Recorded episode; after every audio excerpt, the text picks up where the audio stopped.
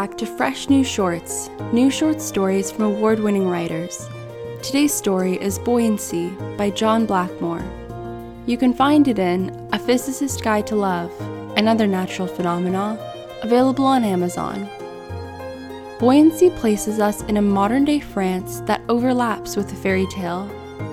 A boy and his abandoned mother befriend a young woman living alone on a sprawling estate. The sole survivor of a family boating accident, she seems to have made a terrible exchange to survive days floating out at sea. Buoyancy. Once the time I was 15, we moved to a town off the Paris Bordeaux TGV line. This was our life. My father's company shifted us about like wooden checkers. Though we moved because of my father, he typically left the picture frame of his small family, just wife and son, once transported. The factory was always elsewhere, the supplier in another town. The valued client required him on premise. Due to this, my mother and I became an unnaturally connected pair. The wandering was terribly difficult for her, something I understood as her companion from an early age.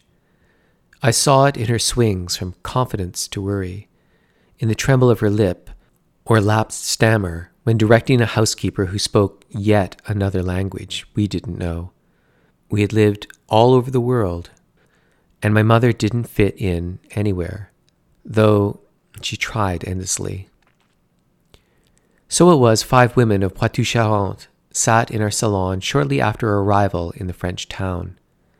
We often began our times in foreign places with such social gatherings. The women were from a church group bringing water to Africa.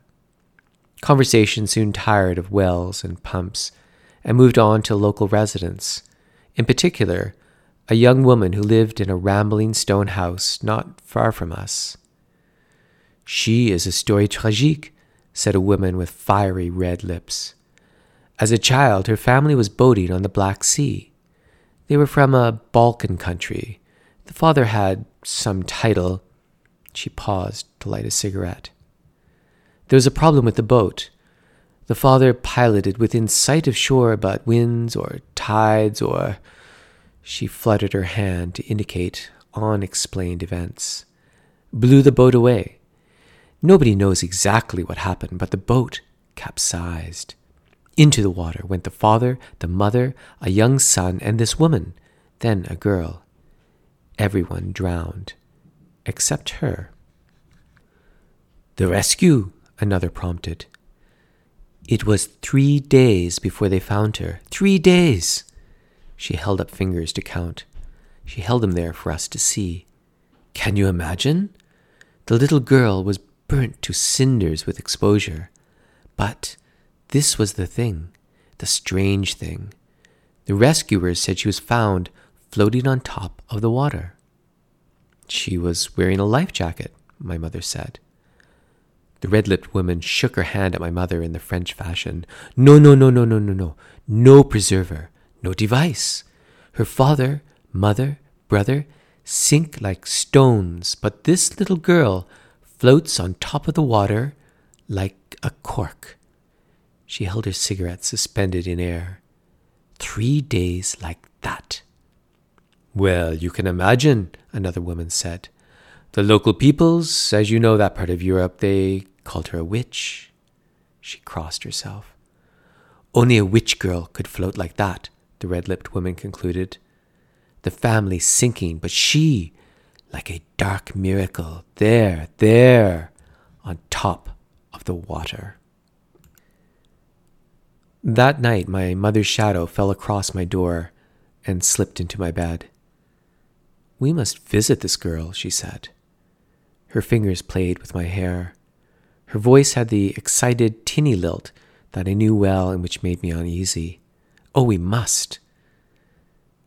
At first, we both made the visits, my mother's bright sheen carrying through for a dozen days. We saw the witch girl, her name was Dacha, every day bringing flowers and vegetables from our garden, wine and baking from the Niort market. Dacha's stone house lurked amidst a fairy tale property. a castle on the edge of being lost to the forest. I wondered what Dacia thought of my mother and me. She was pleasant, though quiet, mostly listening to my mother's stream of sunny chatter until the inevitable day my mother just sat in Dacia's garden, distracted, eyes black circled, glazed. My mother would launch sentences like paper airplanes that didn't have the lift to clear the conversation, drifting off in aimless directions. Her metal had brittled and gloomed. She stopped getting dressed and stayed in her bed. Go on your own, she said some days later. The blinds were down, a staleness of lilies in her room. You like her more than me. There was truth to that. I did like Dacia. She was beautiful. Her hair was burgundy brown, long and wild, barely tied back in branches. Her skin was rough, a dark color like Chinese lacquerware. She had the thin, hard body of a boy. Only her eyes betrayed her origin, an ethereal blue like Arctic ice. On my second visit without my mother, I kissed her. Her lips were stiff at first, but softened. She touched them, wetting her finger over her mouth. She leaned towards me, and we kissed again. That night I had a dream of Dacia, so real it woke me. I thought at first it was my mother who had called me. I went to her room, but she was asleep on top of her bed like a glowing white sphinx. I knew she had drunk a bottle of wine that evening. I covered her with a blanket, hesitated, but then dressed quickly. I took my bike to Dacia's house. The darkness was heavy beneath the tree canopy, but light trickled through at the edge of her property where she had a pool. Dacia lay on the water like a lily pad. Float with me, she said. I don't swim, I said. You don't have to swim, just float. I'll sit here. I rolled up my pants and dangled my feet in the water. Her body slowly drifted towards me. There is a trick to the way you breathe, she said to me as I watched her. We stayed there like that for perhaps an hour, me half in the water, her above it. There didn't seem to be any need to talk. Her hand reached out for my leg. I returned to Dacia's house each night at midnight for the next two weeks. In the evenings, I coaxed my mother downstairs from her bed or gave in and sat with her in her room. I combed her hair. I bathed her. We played backgammon. I kept her wine glass filled. When she was asleep, I slipped away. Dacia never forced me into the water, but would drift towards me on the sides of her pool. She was a relief for me, a person for which I had no responsibility, a person who had no need. We talked, or we didn't. Sometimes I drank wine until my head became spinny, sometimes not. She told me stories. Her stories often came back to her time on the sea. Her father drowned the first day, she told me. It was in the tumult of the boat capsizing she discovered her talent for floating. She had had no idea. Like me, she said she didn't even know that she could swim. Once the panic subsided from watching the boat founder and then upend and sink beneath the surface, she lay on top of the sea. She could hear them all distantly like the way you hear the ocean in a shell. She heard her father's labored breathing and splashes, and then nothing. Her mother came to her in sobs that rose and fell like swells. She was struggling to hold Dacia's brother. Dacia told her to give the boy to her, but her mother wouldn't listen and fought with the water. During the first night, moonless and overwhelmed by stars, her mother capitulated. She pushed the boy on Dacia's body. Save your brother, she said. Her mother drowned before morning. The blue gull came on the second day. Dacia was struggling to keep her brother afloat when the bird winked out of the empty sky. It promised her she could float. She could float forever if she truly wished. I do, she said. I really do. Then, as the gull flew away, she felt her flesh stiffen in the sun and she began to float higher and more easily. Her brother held on to her like a raft. It rained the second night, and water pooled in her belly like a wooden saucer. He drank from her and carried mouthfuls to her lips. At dawn, the sun rose out of the sea, a third day of endless sun. He held on to her and she held his arm, each of them taking turns of not sleeping. She must have slipped into a dream, and her grip relented. At some point, she didn't know when, he slipped away. When she awoke, he was gone. She was alone on the sea now, perhaps just hours before they found her. I told her it felt like I was drowning when my mother, alone and needful, came to me at night. Once it was warm and comforting. Now I felt her body's weight pushing me under, even when I was alone. Dacia understood. Sometimes she believed she was still at sea and this was the dream, that really she was still out there, floating, her drowned family dangling beneath her. It was a dozen days of nightly escapes. Then, one night returning to my room, I pulled down my bed and saw streaks of red on the sheets. I ran to my mother's room and threw off her covers. She was huddled in a ball but wouldn't look at me. I came to your bed, she said. I grabbed her arms and held them up, but just saw the old scars. We're leaving, she said. We're leaving your father. I felt she was making plans up on the spot. She started to cry. Hold me, she said. I still held her wrists. Hold me, she repeated. I was still searching her for the source of blood, but then I saw it her hair. There were stains on her shoulders and pillow. She had dyed her hair with henna. I released her arms, and she pulled them free to fold herself inward and cover her head as if embarrassed of what I saw. She rocked and shivered in the night air, her skin a startling white against the dark burgundy of her hair. Defiantly, I told Dacia I'd stay with her no, she told me. The townspeople would march on her house for stealing the American boy. She stroked my head. I told her she had no say in the matter, but she wouldn't talk about it. She told me to care for my mother, but come back in three nights. On that third night, I rode my bicycle to Dacia's estate after supper. The trees marking the path to her house Trees all over her property were strung with lights. It was the most beautiful fairyland. She was waiting for me at her front door and led me upstairs. The marble stairs were cool on her bare feet. Her bedroom opened out onto a view of her great magical forest. She sat on her bed and slipped her red dress over her stiff brushed hair.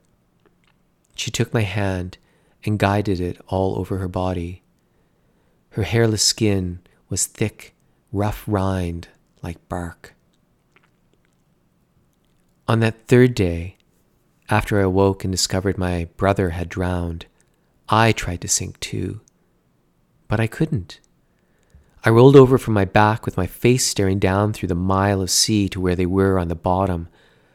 I tried to inhale the water, but I couldn't overcome the reflex to cough. I tried and tried and tried, but I couldn't drown. And although I tried and tried, I couldn't not float. If anything, I lay on top of the water even higher, as if it were just a thin sheet the thickness of paper. The blue gull had granted my wish. She reached over to her bedside table and brought out a penknife. She held the silver blade against her leg. I reached for it, but she blocked me. She was strangely strong. She pushed the knife point into herself, above her knee, and then slowly sliced all the way up along the inside of her thigh. There is no blood, see? She reached out for my hand and ran my fingers along the slit. I didn't know it then, but the blue gull exchanged my skin for wood. I was the girl who became the marionette. She picked up the blade and offered it to me. I, I want you to write your name on me like lovers do. I backed away. You must, you must write your name, she insisted. Calmly, she lay back on her bed the same way she lay out on the water. She pointed to the area of her knot like breasts. She waited for me. Give me your name so I will be able to see you again, she said. I I will tell you that I refused and protested over and over again, but she knew that she would win. She didn't wince or blink or cry as I made the most shallow of cuts to carve my name in her skin. The letters of my name shed no blood.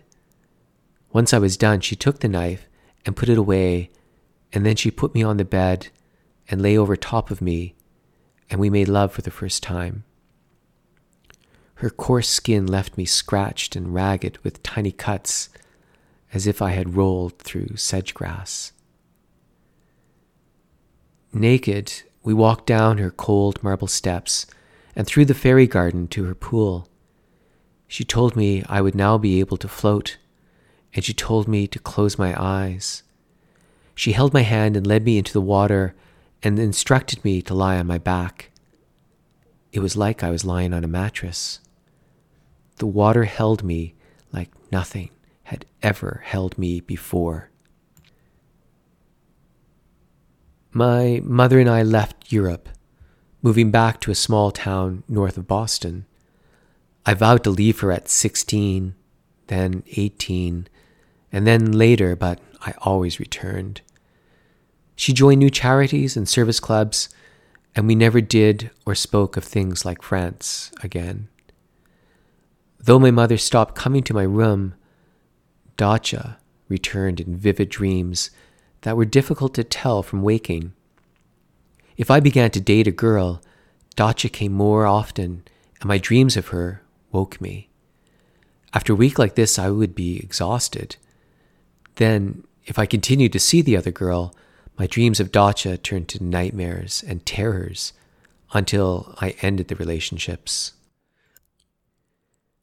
I returned to Poitou Charentes some six years after we had left.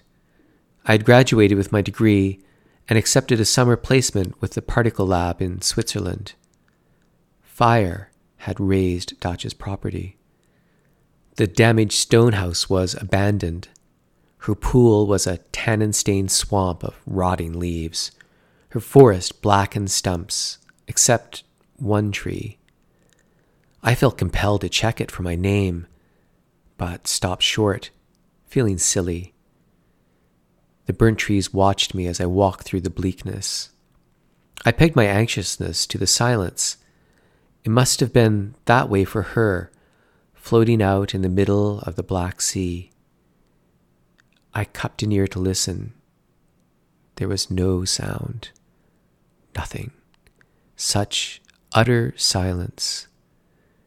Not even birds sang.